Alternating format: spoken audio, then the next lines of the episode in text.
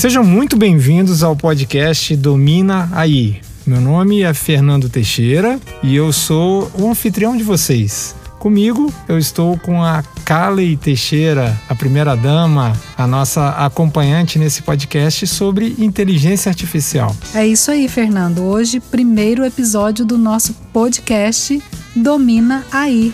Você sabe que é um grande sonho para mim gravar um programa sobre inteligência artificial e isso fica muito mais gostoso fazendo junto com você, que é minha esposa. E hoje nós vamos conversar de assuntos muito interessantes. Eu imagino que você tenha algumas dúvidas e algumas perguntas para fazer. É isso aí. Eu tô super empolgada, né, com esse convite para participar desse podcast e realmente eu tenho algumas dúvidas.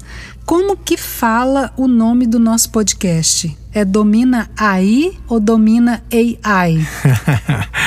Excelente pergunta. Bom, deixa eu explicar primeiro o que é esse tal de Domina AI. No mundo da inteligência artificial, a inteligência artificial é conhecida pela sigla em inglês AI, cuja pronúncia é AI. E, da mesma maneira que quando você acessa a internet, você chega num, num site e bota .com.br, existe um domínio que é .ai. Uau!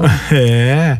E a ideia que a gente teve de nomear esse podcast domina.ai ou domina.ai, do jeito que você gostar de falar, eu acho que a gente vai acabar falando dos dois jeitos. A ideia foi com que a gente trouxesse informações para que as pessoas aqui no Brasil, nesse momento que a gente fala, começassem a dominar esse assunto tão importante que é a inteligência artificial. Que bacana. Então, assim, a gente ainda vai ver como é que vai ser a percepção dos nossos ouvintes e eles vão decidir como eles vão chamar, né? Se é domina AI ou domina AI. Super legal. Não, e lembrando aqui, Fernando, que algumas regiões, eu não sei se é regionalismo mesmo, a gente fala muito aí, né? Então, assim, eu acho que eu vou falar domina aí. Eu amei. É, mas, Fernando, por que falar de inteligência artificial é importante? Excelente pergunta. A inteligência artificial já existe há 60 anos. A gente está falando muito dela ultimamente, mas ela é uma invenção de 60 anos para cá. Só que é, aparentemente a gente está chegando num ponto em que a tecnologia está crescendo tanto, tanto, Kali, tanto, tão importante, que não tem como não falar desse assunto mais. Porque nesses primeiros 60 anos, isso foi uma coisa de laboratórios, foi uma coisa de universidades, foi uma coisa de engenheiros, foi uma coisa de cientistas da computação e tal. E o que eu vejo é que daqui para frente é, não falar de inteligência artificial não é muito inteligente. Hum, entendi. E mas assim, a quem você acha que interessa esse tema? Hum, outra boa pergunta. Na minha opinião, interessa para todo mundo para todo mundo. Eu sei que hoje é, tem gente que está na frente. Então, por exemplo, a gente tem visto muita gente entrando nessa carreira de inteligência artificial, não só programadores ou engenheiros ou cientistas, mas também pessoas de outras áreas estão se transformando em cientistas de dados, estudando estatística, estudando linguagem de computador. Mas eu acho que esse pessoal talvez vai ser um dos nossos públicos. Por quê? Eu especialmente acho que a gente deve falar muito para o mundo do empreendedorismo. Fantástico. As pessoas que têm negócios, as pessoas que gostam de empreender, que querem se reposicionar, que estão atentas ao que está acontecendo no, ao mundo e como ele vai mudar, precisam saber desse assunto. E, curiosamente, não existem, ou existem muito poucos, podcasts sobre inteligência artificial em português. A maioria em inglês. É verdade. Eu nunca ouvi nenhum podcast sobre inteligência artificial até esse momento, né? Até a gente ter essa ideia. E mas Fernando, eu estava pensando uma coisa aqui. Muitas pessoas já usam a inteligência artificial e nem sabem que usam, né? Não é verdade? É, ela já ela já está no nosso dia a dia. Então, isso é uma coisa que, que você observou bem. A gente conversa muito sobre esse assunto, nós dois, no dia a dia, mas pode ser que talvez alguém que esteja nos ouvindo e que nunca tenha parado para pensar no assunto, falando assim: poxa, quando será que eu vou poder experimentar uma inteligência artificial? A verdade é que você já experimenta ela várias vezes ao dia. Quando você entra no Google e você começa a digitar e ele completa a sua busca, quem está fazendo aquilo é uma inteligência artificial. Uau! Ela está adivinhando o que você vai provavelmente escrever. É uma forma uhum. uma forma primitiva de inteligência artificial. Se você já dirigiu usando o Waze ou o ah, Google Maps, eu faço isso muito. Eu não, eu não consigo mais me locomover até em lugares que eu conheço sem o uso do Maps. É incrível. Sempre coloco lá no Google Maps para eu pegar o melhor percurso, o melhor caminho, sair de trânsitos. Então quer dizer que isso também é inteligência artificial. Isso é uma das aplicações de um dos tipos de inteligência artificial que já está presente no nosso dia a dia. E tem muitas outras que você não percebe. Ela não está entrando sob a forma de um robozinho pela porta da sua sala, não é algo grandioso e tal, mas ela está entrando de diversas maneiras diferentes no nosso cotidiano. Daí, voltando para completar, esse assunto interessa a todos, a todos, não é uma coisa minha e sua.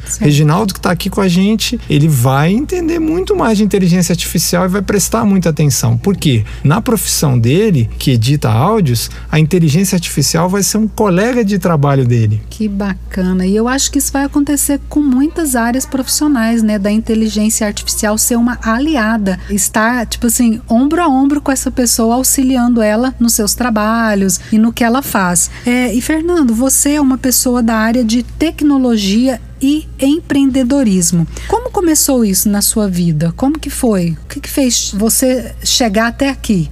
Me ah, fala um pouco da jornada. Legal, legal. Bom, agora você me forçou uma, uma viagem no tempo aí, mas é legal. As pessoas, eu tô é, junto com você, eu tô me candidatando a que as pessoas me escutem para falar de um tema sobre inteligência artificial. Estou dizendo que esse tema é importante, então é, vale a pena você entender da onde veio, tá? Eu comecei essa questão com tecnologia muito cedo. É, a primeira lembrança que eu tenho de curiosidade disso é eu, eu sou filho de militar, eu sempre morei em locais onde é, militares moram, prédios, quartéis e tal. Meu pai é do exército e ele estava fazendo um treinamento no Rio de Janeiro, um curso e tem no bairro da Urca tem um, um, tipo um local onde os militares ficam. Tem, tem um prédio chama Edifício Praia Vermelha e nessa época eu tinha sete anos de idade. E um belo dia alguém lá no prédio teve uma ideia que foi o seguinte: nós vamos vaziar um dos apartamentos, era um prédio residencial, ele existe até hoje, onde moram os militares que estudam lá no IME e na escola de numa escola de guerra que eles têm lá.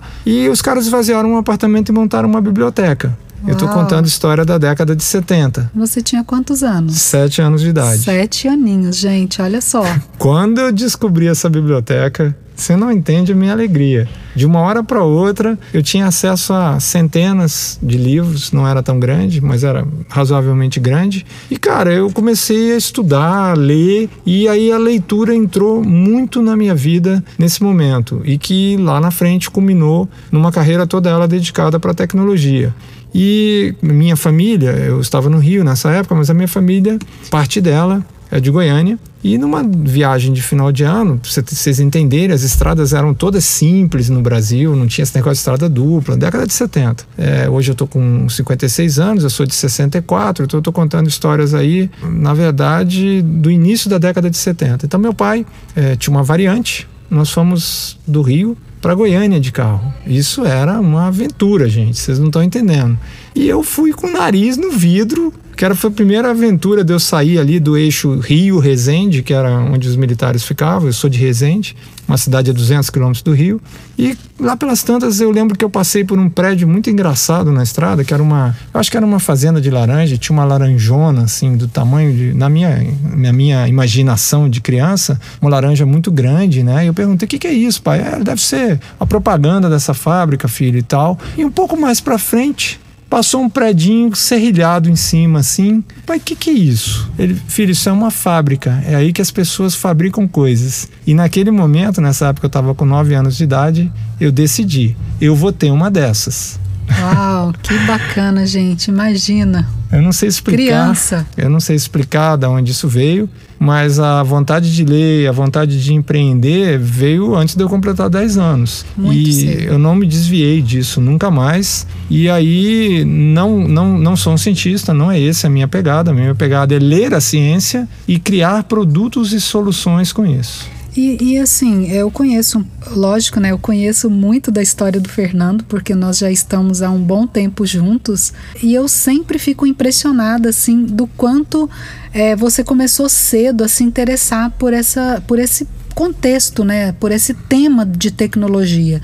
E as suas empresas, né, depois que você saiu da universidade, você começou a atuar exatamente em áreas de tecnologia, não foi isso mesmo? Na verdade é o seguinte, a minha história se entrelaça muito com a história do, do, do Brasil, porque eu formei em 1988, eu sou engenheiro mecânico e quando eu formei, é, a gente está falando dos primórdios da tecnologia começar a chegar nas empresas e na casa das pessoas. Já tinha internet nessa época? Não, não existia internet. É, bom, para público de maneira alguma, talvez existisse em laboratórios, mas não existia internet, nem, nem fora do Brasil, nem dentro do Brasil, não existia celular. Então era uma época em que a gente usava papel e tudo. E no Brasil existia uma coisa chamada reserva de informática. Foi uma lei que proibia o Brasil de importar qualquer item de informática. Hoje soa absurdo, Sim. mas teve seu papel. Não é que minha, nosso papo não é político, ninguém está discutindo isso. Aconteceu, é um fato. E é, quando eu formei,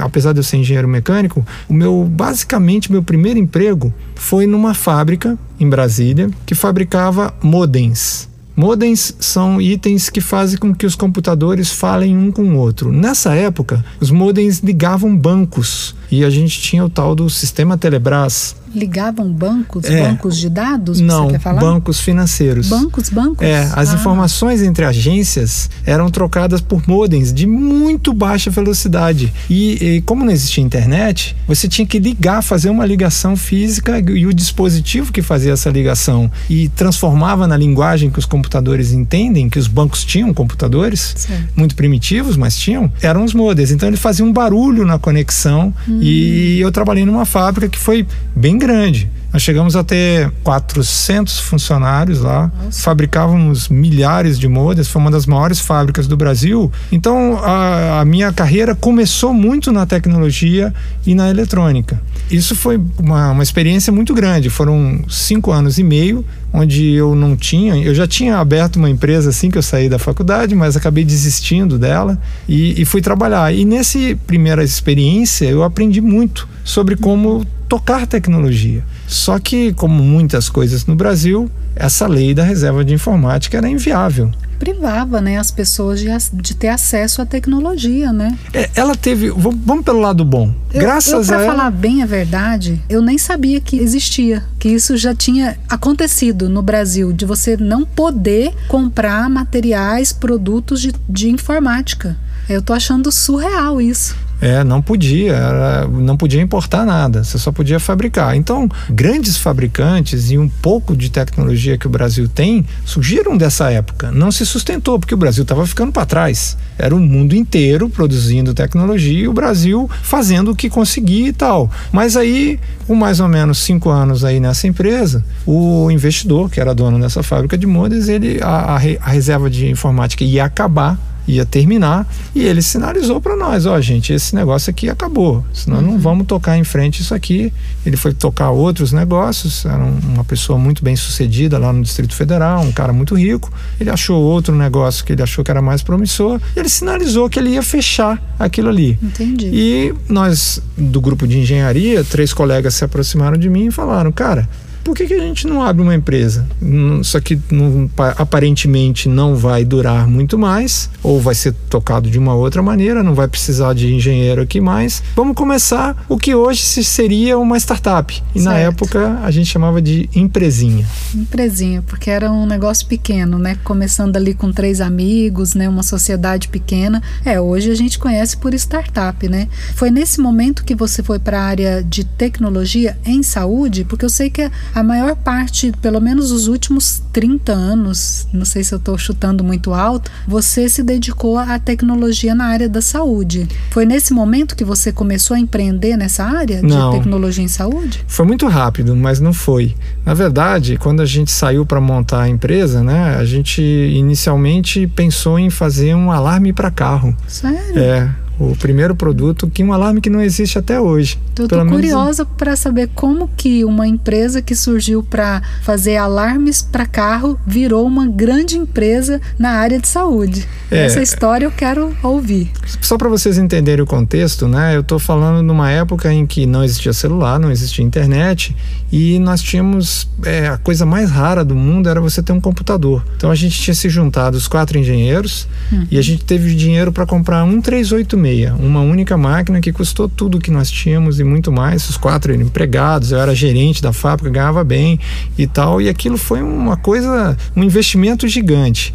E a gente queria fazer um alarme que era o seguinte: você chega no shopping, vai para assistir um cinema, se o teu alarme tocar, ele pipipi no chaveirinho do carro avisa. Nunca vi.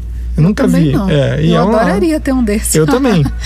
e a gente começou a buscar fazer esse alarme e com um mês nós estávamos numa salinha lá era muito curioso, porque não tinha mais de um computador, então a porta nunca fechava. Uhum. Tinha um engenheiro que trabalhava num turno, ele ia embora para casa, outro ia no outro turno, outro na madrugada e outro no meio da madrugada. Era assim que a gente trabalhava com um computador, um computador. e quatro engenheiros. O investimento era muito alto em um único computador, tinha que revezar ali as três cabeças do negócio naquele computador. Olha só, gente, são novos tempos, né? Eu não peguei essa época. Hoje em dia, todo mundo tem um mini computador no, no bolso, né? Incrível isso. Eu tô amando saber essa jornada da história que eu não vivi isso, né? O Fernando tá contando histórias aqui de quando eu era criança. É, com um mês de, de empresa aberta, né? A gente abriu a porta da empresa no dia 28 de dezembro de 1992. 92? 92? 92. É, eu tinha 12 anos, né? Já vai fazer é, quase 30 anos da criação dessa primeira empresa. E o que, que aconteceu? Nós recebemos a visita de um colega que também trabalhava naquela fábrica grande de modems, tá? E esse colega, ele tinha uma, uma empresa por fora. E essa empresa fazia manutenção em equipamentos para cardiologia. Olha que bacana. E ele chegou pra gente e falou assim: por que, que vocês não, em vez de fazer um alarme para carro, tá cheio de alarme para carro aí para tudo que é lado, por que vocês não fazem uma ergometria? Eu, ergometria. Ergometria não é aquele negócio que, que, que, vê como é que você ajusta a cadeira e a mesa. Ele não. Isso é ergonometria. Ergometria é aquele exame que você faz na esteira que você sobe na esteira, o cardiologista Sei. coloca um monte de eletrodos no seu peito e você vai caminhar é, naquilo ali. Eu nunca tinha ouvido falar disso. Só que com um mês nós fizemos o que na época seria chamado uma mudança de opinião e hoje tem um nome chique, que é pivotar. Pivotar. Que é as startups aí. fazem o tempo todo. E nós pivotamos e criamos a Micromed Biotecnologia. Caramba, que fantástico. E na Micromed você foi um sócio fundador e você ficou mais de 20 anos, né, na, na Micromed. Foi mais ou menos esse tempo mesmo? É, eu fui sócio fundador, juntamente com outros três engenheiros. Depois, infelizmente, um de nós quatro faleceu, um grande amigo meu, meu compadre o Hitson, e com três sócios em diferentes composições que a gente teve ao longo do tempo. Eu trabalhei na Micromed como diretor é, por 19 anos e fui sócio por 21 anos. Há mais ou menos uns 10 anos atrás, eu, eu quis mudar um pouco a minha trajetória, a minha carreira, e eu vendi a minha parte para um grupo de São Paulo. A empresa segue muito bem, segue muito próspera. Se você já fez algum exame num cardiologista, existe alguma chance bem grande que você tenha sido cliente dessa primeira startup. Certo, que bacana. É, Fernando, antigamente você começou com uma startup que na época não era chamado startup, era uma empresinha, né? E hoje você está numa startup, né? Você abriu, você saiu da Micromed e abriu uma startup. Me fala um pouco dessa startup. Bom, eu já sei muito dessa startup, mas todos os ouvintes aqui estão super curiosos para saber, né? Eu quero que você conte para eles a história dessa startup que você está hoje. Realmente o bicho empreendedorismo ele continua vivo. Eu saí, a venda da Micromed, ela, ela, ela foi uma vontade muito grande que eu tinha de atuar numa área ligeiramente diferente. A Micromed cuidava do diagnóstico de doenças. Certo. Cuidava do diagnóstico de hipertensão, de arritmias, de doença cardíaca, de tudo isso. E lá, durante um tempo, a gente, eu tive a oportunidade de, de ter um pequeno segmento da empresa que atuava na área de atividade física. Uhum. A gente atendia academias, era muito pequenininho, nunca passou, talvez no melhor momento, de 5% do faturamento da empresa. Certo. Mas eu tive a oportunidade de fazer um mestrado e eu fui estudar é, já empresário, já dono da empresa e tal, uma empresa grande, já com bastante gente. E eu fui fazer um mestrado na área de fisiologia e na Universidade Católica de Brasília. Eu nunca concluí esse mestrado, nunca uhum. defendi, mas eu fiz tudo. Fiz as disciplinas, fiz o equipamento que eu queria e dali veio uma grande vontade de focar mais na saúde um passo antes da doença. É muito importante você cuidar do diagnóstico, mas tem um universo antes, que é cuidar da saúde. saúde. E quando apareceu a oportunidade de eu sair da empresa e depois vendê-la, eu saí com o sonho de montar uma startup cujo foco fosse na área de saúde e longevidade. Mais especificamente, saúde na longevidade. Em qualquer uhum. idade que você esteja, você viver com mais saúde. Então, nós abrimos uma nova startup, eu com dois outros cofundadores, e hoje nós temos outros sócios investidores, uhum. que atua é, nessa área de tecnologia para a saúde. Que bacana. E você quer falar o nome dessa startup? Porque claro. todo mundo está se perguntando com certeza. É, desculpe, eu nem percebi que eu não falei. Pois é, eu gente. Eu sou um dos sócios cofundadores da Terra Science. Tem ciência até no nome da empresa, né, gente? É incrível. Fernando, sua trajetória é longa, né, até chegar aqui. E eu queria que você contasse para nós uma história muito, uma história marcante da sua carreira. Alguma coisa diferente, assim, que aconteceu ao longo dessa trajetória. Já são quantos anos empreendendo no total? É, empreendendo são 29 anos. 29 anos, ou seja, falta um ano só para 30 anos, é uma vida, né, praticamente. Você lembra de alguma história diferente, marcante que aconteceu na sua carreira? Lembro. Conta pra gente. Lembro. Tem, tem muitas histórias, tá? Mas, Mas, é aquela, aquela, gente. Eu quero saber aquela. É, essa história foi uma história que eu demorei para acreditar quando aconteceu. Então eu vou contextualizar vocês um pouquinho, tá? Uma, nessa história da gente fazer o teste da esteira, né, para diagnóstico, nós fizemos parceria com uma outra pequena empresa nos Estados Unidos, que ficava numa cidade chamada Ann Arbor, em Michigan. E essa empresa, ela hoje não existe mais, era de um grande amigo meu, do, do Peter Howard, que infelizmente também já faleceu. São histórias antigas. É, o Peter era bem mais velho que eu. E o, o que, que eles faziam? Eles faziam um equipamento chamado analisador metabólico de gases. O que, que é isso? É aquele equipamento que a seleção brasileira, quando ela está na véspera da Copa, ela coloca o pessoal na esteira e coloca uma máscara no rosto da pessoa. Uhum. Então, aquele equipamento, ele mede o metabolismo dos atletas, certo. mede como as pessoas respiram, e isso tem várias implicações, tanto no esporte quanto na saúde. Certo. E é, essa startup, que também na época era outra empresinha, é, de Michigan, ela fabricava esse equipamento. E a gente acabou, através de um parceiro de negócios aqui, é, compatibilizando os nossos sistemas, que eram líderes aqui no Brasil, uhum. com o equipamento desses caras lá dos Estados Unidos e trouxe esse equipamento, representava, distribuía isso aqui. E aí, esses equipamentos, eu estou contando histórias aí já mais ou menos do meio da década de 90, anos 2000, eram equipamentos grandes, eram equipamentos pesados, entendeu? Sim. O deles era muito portátil e parecia do tamanho de uma balança de self-service a cara Nossa, dele e o peso. E já era pequeno, tá? Sim. E aí, em determinado momento, eles não eram bons de software. Eles eram bons de, de fazer o equipamento, mas não eram bons de software. E nós éramos muito bons de software. Então a gente sugeriu para eles o seguinte: por que, que a gente não faz para vocês esse software? Uhum. E quando eu estou contando essas histórias, tá? a minha memória não é tão boa assim para datas, mas a gente estava saindo do DOS e começando a aparecer o Windows. Hum, então certo. era mais ou menos esse tempo aí. E surgiu a oportunidade da gente fazer um primeiro sistema que tinha uma interface gráfica, os gráficos funcionava com mouse. Isso era um espetáculo, tá?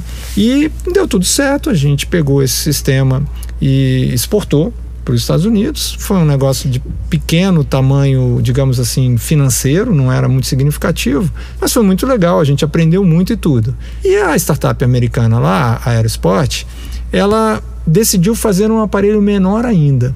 E ela fez um aparelhinho bem pequenininho que fazia a mesma coisa. Ele era mais ou menos do tamanho de uns quatro maços de baralho. Se você pegasse baralho e colocasse uhum. quatro maços um em cima do outro, você veria o, o equipamento. Isso era um milagre certo. tecnológico para a época. Como o aparelho era muito pequeno, ele conquistou um cliente que todo mundo quer um dia atender, a NASA. Uou, aí sim. Então, de uma hora para outra, a gente ficou sabendo, eu não acompanhava tanto a realidade dos Estados Unidos, não, não existia internet, tá, Essa minha comunicação gente? igual a gente tem hoje, né? Que se eu quiser falar nos Estados Unidos vendo a pessoa aqui agora, é só usar o WhatsApp, o Zoom e Meet, e aí vai, né? Não existia não, isso, né? Tava começando a surgir um tal de ICQ, que foi o primeiro WhatsApp da época, mas era muito caro para falar com eles, a gente não tinha o dia a dia, né? De vez em quando eles vinham aqui, eu ia lá e tal, a gente se via uma vez por ano e tal, e um belo dia eu estou trabalhando normalmente na minha sala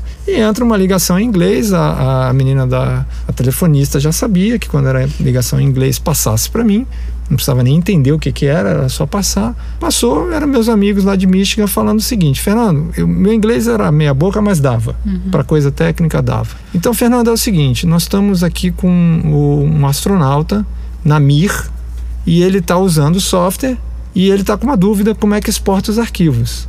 Eu fiquei, eu parei, eu falei, repeti para ele repetir, Mir, a espaçonave Mir, isso, segura na linha me transferiram para o Cabo Canaveral. Meu Deus Segura na céu. linha. Me transferiram para um lugar chamado Baikonur, que eu nunca tinha ouvido falar. E de Baikonur, eu falei com um astronauta russo Uh, os, fiz o suporte técnico. Ele me perguntou uma coisa super simples: como é que faz para exportar? Eu, eu clico em File, eu clico em Export e acabou. E quando eu desliguei o telefone, eu falei: Isso foi uma pegadinha. Eu procurava Meu Deus as câmeras. Do céu.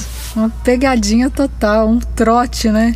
Eu fiquei uns 15 minutos quieto, pensando que isso aconteceu. E depois eu liguei para meus amigos e ele, cara, nós já fizemos missões em todos os ônibus espaciais. Então, nessa época, Caramba, software brasileiro saiu da Terra em várias missões de ônibus espaciais. Eu acho que isso foi uma coisa muito única na, na carreira de todos nós lá. Com certeza, essa história eu já ouvi algumas vezes, eu acho ela fantástica sempre que eu ouço, porque é algo muito incrível. Até se acontecesse hoje, a gente ficaria boca aberto. Imagina isso há quantos anos atrás, né? Há tantos anos atrás.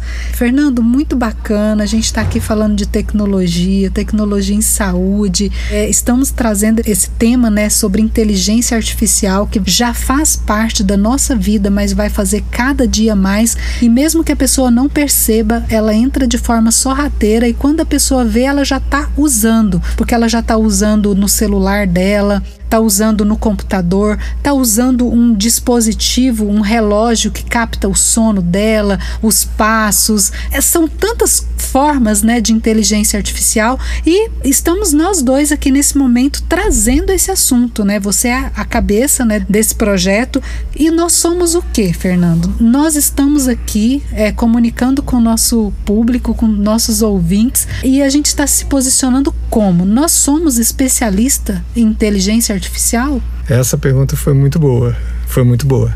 Não, não, não, não. Nem eu, nem você. É, somos especialistas em inteligência artificial e não acho que seja o nosso propósito ser especialistas em inteligência artificial. E eu, eu, se eu tivesse que citar um exemplo, eu diria o seguinte: tem assuntos que são muito importantes e não podem ser ignorados. E a inteligência artificial é um deles. Hoje eu sei que o grande assunto do momento é a pandemia mas eu já posso te assegurar que assim que essa pandemia passar, o assunto do momento e por várias décadas serão as plataformas tecnológicas e muito especialmente a inteligência artificial. Então, é, o fato da gente se juntar para falar sobre isso e nós não vamos falar sozinho, nós vamos ter convidados, a gente vai contar histórias de outras pessoas. Eu não sou totalmente leigo, muito pelo contrário.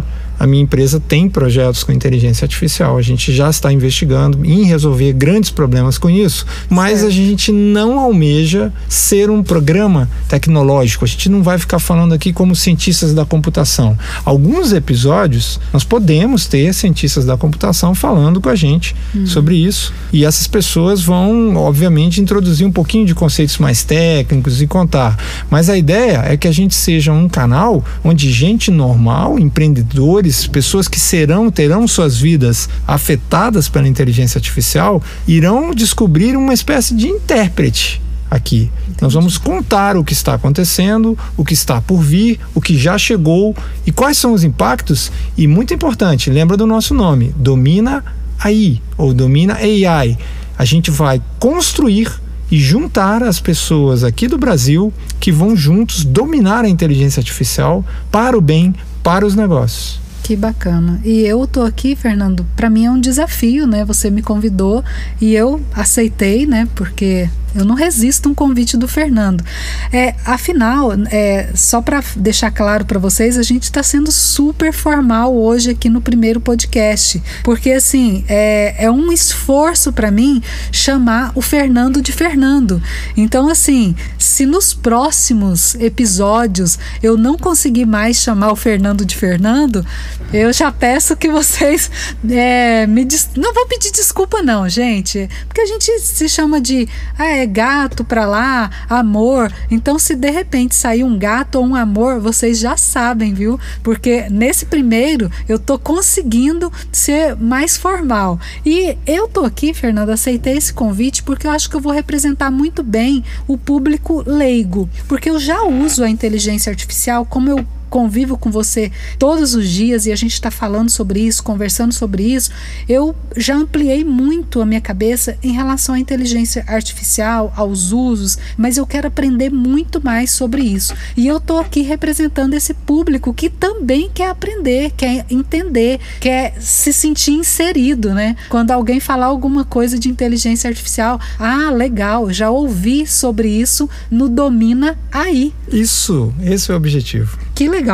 Tá, e para quem nós estamos falando? Para quem? Para quem se interessar pelo assunto. E eu desconfio. Qualquer pessoa? Qualquer pessoa. Qualquer pessoa pode se interessar pelo assunto. Eu desconfio que vai ter muita gente dos negócios que vai se interessar. E, cara, qual negócio? Qualquer negócio qualquer negócio, não importa o que você tiver. Você tem um supermercado, como que a inteligência artificial pode te ajudar?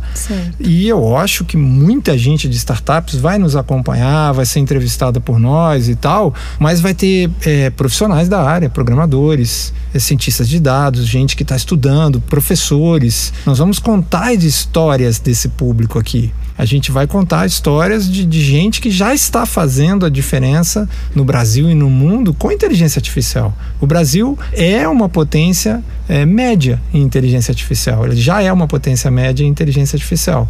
Não está na ponta, mas não está na rabeira de jeito nenhum e, e qualquer um pode. Se você nunca ouviu falar do assunto e você acha que essa maneira da gente conversar sobre isso, de contar histórias e de ver é atrativa e gostosa para você, fica com a gente. Vem muita história boa por aí. É, é um convite tanto, né? E acho que para reafirmar esse convite, fala pra gente qual é o sonho do Domina aí. O sonho do Domina aí, ele tem a ver com uma visão do que, que é a inteligência artificial. É, existem muitos tipos, não é nesse episódio, nós já estamos chegando perto do final dele aqui, mas é, a visão que eu tenho é o seguinte: na verdade, nós seres humanos, a gente está criando outra raça. Eu sei que existem inteligências artificiais extremamente simples que nunca vão parecer com isso, mas existem muitas previsões de que existirão até 2050 é, inteligências artificiais que serão superiores aos seres humanos em entendimento. Então, para mim, é, se nesse momento a gente está é, brincando né, de, de ser divino, de criar uma outra raça, eu acho que nós todos, como sociedade, temos que dominar esse assunto. Então, o nosso sonho é que a gente consiga, por quanto mais gente entender disso, vai influenciar os legisladores, os reguladores, vai influenciar as empresas, o que, que é ou não aceitável, como a gente espera se relacionar com a inteligência artificial, o que poderes ela vai ter sobre nós e como a gente vai fazer. E eu, quando eu vejo a inteligência artificial, eu não vejo ela na minha frente, eu não vejo ela atrás, eu vejo ela ao meu lado. Na nossa religião, a gente fala que a mulher é a ajudadora do homem. Né? Verdade. Né? E eu acho que a inteligência artificial vai ser a ajudadora do homem e da mulher. Então, a, vai ser a ajudadora dos seres humanos, né? Tem muitos problemas grandes para resolver. O nosso sonho é grande. A gente vai trazer pessoas super interessantes que vão contar suas experiências sobre isso. E o sonho é fazer com que mais e mais gente entenda que isso não é detalhe. Que bacana. E quem serão os futuros parceiros do Dominaí? Eu desconfio que a gente vai ter parceiros os mais das mais diferentes áreas, mas eu tenho a impressão que muitas startups vão rapidamente é, querer fazer parte desse programa educacional em torno de inteligência artificial. Já me vem alguns nomes em mente de pessoas que a gente quer convidar, que a gente quer contar a história, se não for possível se juntar. Ainda estamos no auge da pandemia. Então, é, o convite agora, que vou aproveitar essa pergunta sua, é: você quer ser entrevistado aqui por nós? Você tem uma história legal com inteligência artificial? Você está montando uma startup? Você tem um negócio? Você está em alguma coisa de valor? Entendeu? Entre em contato com a gente. A gente vai botar na descrição um e-mail de contato falando a sua história e vamos contar para as pessoas. Por quê? Os próximos 30 anos, e, e olha que isso que eu vou falar, eu estou falando num, num, momento de pico da pandemia com a mortalidade mais alta, é, serão os 30 anos mais maravilhosos da raça humana. Eu falo isso com muita tranquilidade e a inteligência artificial faz parte disso. Fernando, já que você falou desse momento que a gente está vivendo, né, que a humanidade está passando, né, da pandemia, vamos deixar registrado aqui que nesse momento que nós estamos gravando, a gente está passando pela pandemia do coronavírus, né, a doença batizada como Covid-19, onde o coronavírus, né, é, se tornou um grande problema a nível mundial, né, sendo uma pandemia. Então, só para ficar registrado que a gente citou em alguns, alguns momentos sobre a pandemia, mas a gente não falou qual era a pandemia. Verdade. E pode ser que daqui 50 anos, 100 anos, alguém esteja ouvindo esse podcast e ele vai saber, né, do que, que a gente está falando. Com certeza. Eu estou sendo muito sonhadora? Não, não, não. Inclusive, eu e você já queremos aproveitar e fazer um convite, porque uma das coisas que a gente mais conta com a inteligência artificial na nossa vida é que a gente tem uma festa, eu e você. É verdade, gente. Essa festa eu vou deixar o Fernando contar para vocês aqui rapidamente, mas antes dele contar, eu já deixo o convite para todos vocês que estão ouvindo para nossa festa. Nós somos casados, é, é, é meu terceiro e último casamento. Se e... Deus quiser, né, gente? Eu já falei pro Fernando. É a última. e a gente vai ter uma festa de bodas de ouro, 50 anos de casado. Essa festa em 8 de janeiro de 2063. Reginaldo, você tem algum compromisso em 8 de janeiro de 2063? Registra aí na tua agenda, a inteligência artificial vai te lembrar, você está convidado para nossas bodas. E, gente, a gente conta com todo o progresso que a inteligência artificial vai nos trazer para isso, tá? Com isso, ficamos aqui deixando um grande abraço, nossos votos de otimismo, venha fazer parte desse futuro maravilhoso. Muito obrigado por ter escutado Domina. Aí, um grande abraço, pessoal.